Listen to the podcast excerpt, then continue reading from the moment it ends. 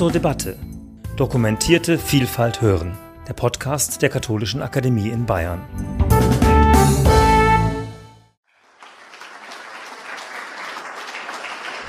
Ja, verehrte Damen und Herren, ich spreche aus der Sicht einer Ordensfrau, aber nicht irgendeiner, sondern aus der Sicht einer Benediktinerin. Das ist mir wichtig zu betonen, weil die Spiritualität von Benediktinern, Benediktinerinnen doch nochmal eine andere ist als zum Beispiel von Franziskanern oder ignatianisch geprägten Ordensleuten. Pax Friede, so steht es am Eingang vieler benediktinischer Klöster. Und manche von uns unterschreiben sogar ihre Mail mit Pax. Damit bekräftigen wir untereinander immer wieder den Wunsch, dass Friede sein möge. Der Fokus des heiligen Benedikt, auf den wir uns berufen, ist gerichtet auf das Leben von Menschen, deren explizites Ziel es ist, die Gottsuche in Gemeinschaft zu leben. Es geht ihm dabei um das Programm für einen gesamten Lebensstil. Unser ganzes Leben soll von dem Bemühen um Frieden erfüllt sein. Ein existenzielles Programm für jede Einzelne und für Gemeinschaften als Ganze. Was bedeutet das? Ich gehe auf drei Punkte ein. Erstens der innere Weg, zweitens Leben in Gemeinschaft und drittens dann noch ein kurzes, konkretes Beispiel von uns. Zunächst also der innere Weg. Alles nur ganz kurz natürlich skizziert. Als ich gestern Frau Professor Zeming gehört habe, wie sie über buddhistische Traditionen sprach, dachte ich immer wieder, genau so sagt das auch unsere um das Jahr 500 herum geschriebene Regel. Die Suche nach Frieden beginnt immer bei einem selbst. Und es geht beständig darum, das eigene Herz von allen unfreundlichen, unfriedlichen Gedanken des Neids, des Hasses, ja vor allem auch der alltäglichen Unzufriedenheit zu reinigen. Immer wieder werden die Brüder, es ist eine Regel, die ursprünglich für Männer geschrieben ist, werden die Brüder also ermahnt, nicht zu murren, die Metapher des reinen Herzens wird bei den frühen Mönchen, zum Beispiel Cassian, und bei den Wüstenvätern sehr häufig gebraucht. Herz als Synonym für den ganzen Menschen. Wie kommt man zu einem reinen Herzen? Wenn wir etwa folgende Sätze lesen aus dem vierten Kapitel der Benediktsregel über die Werkzeuge der geistlichen Kunst, dann heißt es da, ich zitiere, den Zorn nicht zur Tat werden lassen, der Rachsucht nicht einen Augenblick nachgeben, keine Arglist im Herzen tragen, nicht unaufrichtig Frieden schließen, von der Liebe nicht lassen, nicht schwören, um nicht falsch zu schwören, die Wahrheit mit Herz und Mund bekennen, nicht Böses mit Bösem vergelten, nicht Unrecht tun, vielmehr Erlittenes geduldig ertragen, die Feinde lieben. Da hören wir natürlich als Subtext die Bergpredigt. Wir lesen diese Sätze immer doppelt, als Aufforderung zum Handeln nach außen und zugleich als Programm für den je inneren Weg. So sind auch die Feinde bei Benedikt in der Tradition der Väter in erster Linie die inneren Feinde, mit denen zu kämpfen ist. Diese Feinde zu lieben, da wird es natürlich kompliziert. Und es ist auch nicht immer bedingungslos gemeint. Denn es gibt auch Stellen, in denen gesagt wird, dass die bösen Gedanken sofort an Christus, dem Fels, zerschmettert werden sollen. Hier vielleicht eine kleine Anmerkung zur, zum Gottesbegriff bei Benedikt. Er hatte um 500 herum natürlich keine ausgefeilte Trinitätstheologie. Wenn er etwa von Vater oder vom Meister spricht, ist das oft ein Synonym für Christus.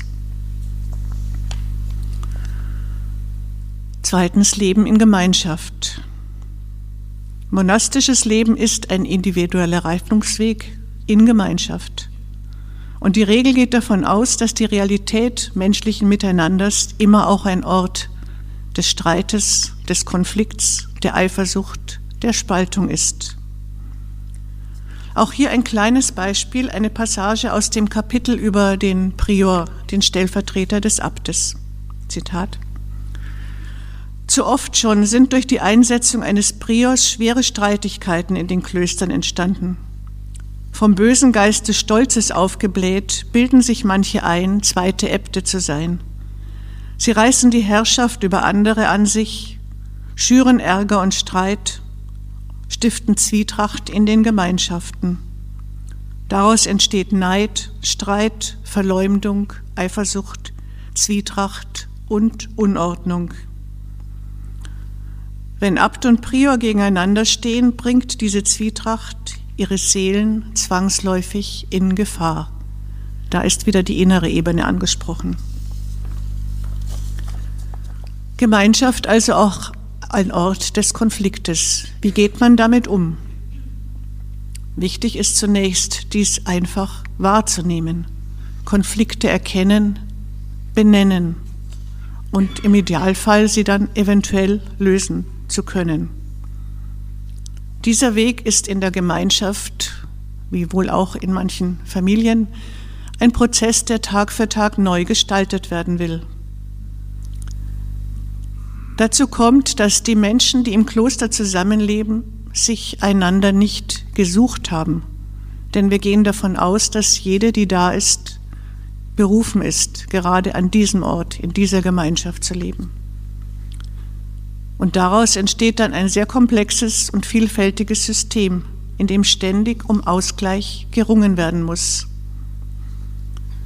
Der Abt soll der, Zitat, Eigenart vieler dienen, heißt es etwa. Denn man muss ganz deutlich sehen, dass natürlich die Menschen auch im Kloster ganz unterschiedliche Fähigkeiten und Eigenschaften haben. Und die Brüder untereinander oder Schwestern sollen, auch das ein Zitat, mit unerschöpflicher Geduld miteinander zusammenleben, mit unerschöpflicher Geduld.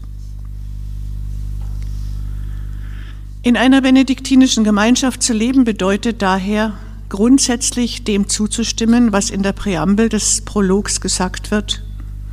Ein Zitat aus Psalm 35. Suche den Frieden und jage ihm nach. Wende dich ab vom Bösen und tu das Gute eine große Vision, eben die Bergpredigt, und zugleich ganz unspektakulär in den Alltag eingebunden. Ist der Friede gestört, wie gesagt, ist das immer wieder der Fall, dann soll man mit dem, mit dem man uneins ist, also mit ihm zusammen, cum discordante, noch vor Sonnenuntergang zum Frieden zurückkehren. Auch hier ist klar, dass das nicht unbedingt immer möglich ist. Es wird auch davor gewarnt, unaufrichtig Frieden zu schließen. Friedensprozesse sollen als Basis Gerechtigkeit haben. So soll etwa jede, jeder bekommen, was sie braucht. Und das ist keinesfalls das Gleiche bei jeder. Explizit heißt es zum Beispiel, wer weniger braucht, sei nicht traurig. Und da geht es ganz zentral um die Selbsteinschätzung und nicht um den Abt oder die Äbtissin, die sich das ausdenken soll, was jeder braucht. Es braucht ein Maß an Reife für Gemeinschaftsleben. Für die Praxis der Konfliktverarbeitung gibt es in der Regel dann viele differenzierte Anweisungen, auf die ich jetzt nicht eingehen kann. Es gibt zum Beispiel die Möglichkeit, Dritte hinzuzuziehen. Und jeder und jedes soll zu Wort kommen, insbesondere die Jüngsten. Das ist bei Benedikt sehr deutlich gesagt. Oberstes Ziel ist natürlich Einmütigkeit. Auch das ist nicht immer oder vielleicht tatsächlich eher in Ausnahmefällen zu erreichen. Einmütigkeit kann man in dem Kontext der Regel nur wirklich verstehen, wenn man weiß, dass die Gemeinschaft als Bild des Leibes Christi gemeint ist. Und natürlich gibt es auch Trennungsmöglichkeiten. Etwa wenn einer sieht, dass er für dieses Leben nicht geeignet ist, nach einer Zeit der Erprobung, dann heißt es, dann gehe er in Freiheit fort. All das ist nicht einfach ein Ethikprogramm, damit das Leben in einer spirituellen WG gut funktioniert, sondern, da kommen wir zum Zentrum der Regel, das gesamte Leben spielt sich in Präsenz der Liebe Christi ab. So heißt ein Schlüsselsatz der Liebe Christi oder der Liebe zu Christus, das ist beides möglich in der Übersetzung, der Liebe Christi nichts vorziehen. Oder auch in der Liebe Christi für die Feinde beten. Damit ist das Gebet angesprochen als ein besonders intensives Instrument zum Frieden in Gemeinschaft dient das Vaterunser. Ebenfalls natürlich Bergpredigt, Sie wissen es. Der Abt soll dreimal täglich laut das Vaterunser beten. Zitat, denn immer gibt es Ärgernisse, die wie Dornen verletzen. Und im Vaterunser heißt es ja bekanntlich, vergib uns, wie auch wir vergeben. Wenn das alle hören, sind sie an dieses Wort gebunden. Und so soll immer wieder ein Prozess der Umkehr angestoßen werden, der zur Reinigung führt. Und sich ein Raum öffnen, der Frieden möglich macht. Ich mache einen Sprung und erzähle ganz kurz von einer ziemlich aufregenden Geschichte, die wir 2007 begonnen haben, Frieden als Projekt in Prag. Im Jahre 1620 fand in Prag auf dem Weißen Berg eine erste entscheidende Schlacht des Dreißigjährigen Krieges statt, in der die Seite der bayerischen katholischen Liga gegen die protestantische Seite der böhmischen Stände den Sieg davontrug. Für Böhmen begann damit eine Welle der Zwangsrekatholisierung. Ebenso wurde das Deutsche offizielle Landessprache ein bis heute nachwirkendes Trauma. Auf dem Weißen Berg entstand dann eine Kirche, eine Wallfahrtskirche mit dem bezeichnenden Namen Maria vom Siege, ausgemalt mit Fresken dieses Sieges. Eine Retraumatisierung der tschechischen Bevölkerung fand dann noch einmal statt durch die deutsche Okkupation 1938 unter Hitler. Seit 2007 lebt nun eine kleine benediktinische Gemeinschaft von uns genau dort auf dem Weißen Berg. Und mit dieser Gründung haben wir uns schrittweise auf den Auftrag eingelassen, den wir in diesem Ort sehen. Versöhnung zwischen den Religionen ebenso wie zwischen den Nationen. Dazu gibt es dort verschiedenste Programmteile, Vorträge, Workshops, äh, Führungen, Ausstellungen und so weiter aber vor allem sind wir als Personen dort präsent mit unserem Gebet und auch mit unserer je eigenen Geschichte. So war zum Beispiel meine Familie mütterlicherseits Sudetendeutsche, die 46 das Land verlassen müssten. So können an diesem Beispiel beide Wege zusammengehen. Die beständige Reinigung des Herzens, ich benutze noch einmal diese Metapher, um aus der Gewaltspirale auch innerhalb der eigenen Person auszusteigen und nach außen Frieden zu stiften.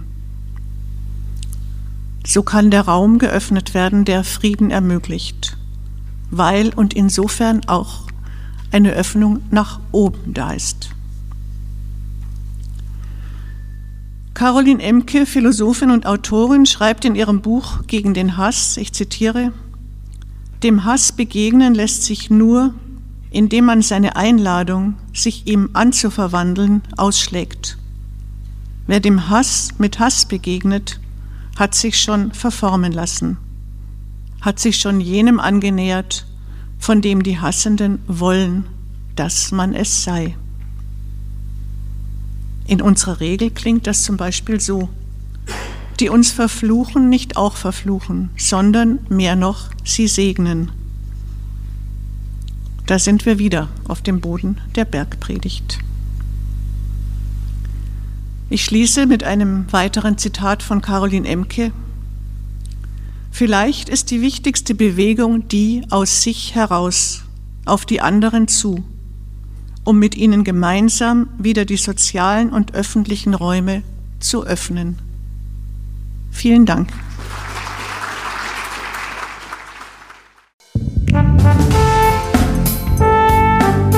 Sie hörten zur Debatte Dokumentierte Vielfalt hören, der Podcast der Katholischen Akademie in Bayern.